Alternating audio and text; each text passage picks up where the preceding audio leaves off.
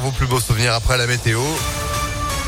Et puis l'info, François Jarma, bonjour. Bonjour à tous. À peine ouverte, la 16e législature est déjà le théâtre d'une polémique. Dans son discours inaugural à l'Assemblée, le doyen des députés du Rassemblement national, José González, a évoqué sa nostalgie de l'Algérie française, provoquant la colère de plusieurs élus de la NUP.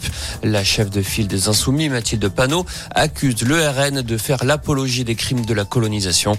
Une première séance au Palais Bourbon, marquée par l'élection de Yael Braun-Pivet au perchoir. Première pour une femme. La courbe des contaminations continue de grimper en France. Près de 150 000 cas de coronavirus ont été enregistrés hier par les autorités sanitaires, soit 54% de plus qu'il y a une semaine. Il s'agit du plus haut niveau de contamination depuis la fin avril. Les hospitalisations, elles aussi, augmentent. Les 27 pays de l'UE approuvent la fin des moteurs thermiques pour 2035. Les voitures neuves devront être 100% électriques.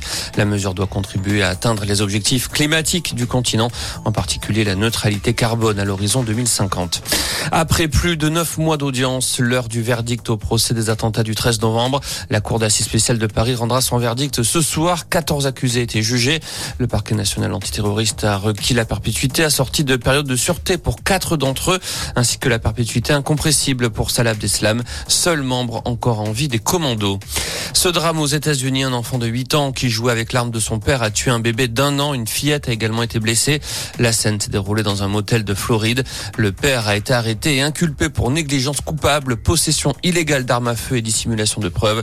Aux États-Unis, on estime à 350 par an le nombre de tirs non intentionnels de mineurs causant des morts. Et puis le tennis à Wimbledon avec l'exploit d'Harmony Tan.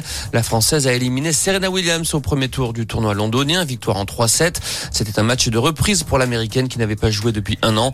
À retenir également côté français les qualifications de Richard Gasquet, Hugo Gaston ou encore Alizé Cornet. Ça passe aussi pour Raphaël Nadal.